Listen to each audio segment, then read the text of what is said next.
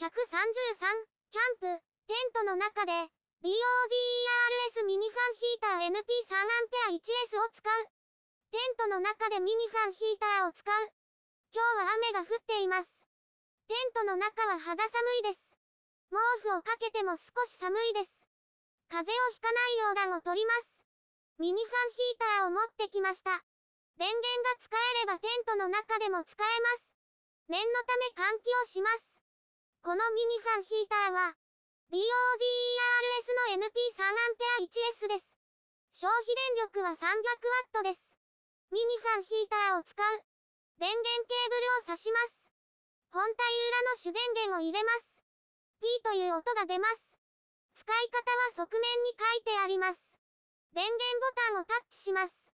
ヒーターモードになります。少し待つと温風が出ます。風量は一定です。赤いライトがつきます。もう一度電源ボタンをタッチします。送風モードになります。少し待つと送風が出ます。夏に保冷剤と組み合わせて、簡易クーラーになりそうです。青いライトがつきます。もう一度電源ボタンをタッチします。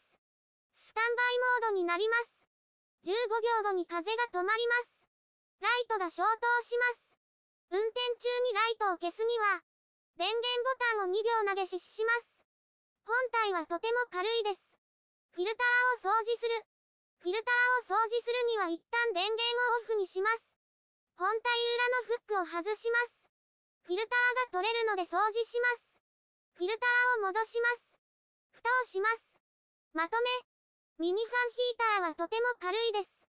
電源が使えるならキャンプに持っていくのも簡単です。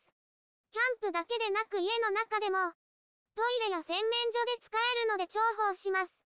ブログでたくさん写真や動画を公開しています。概要欄からリンクを参照ください。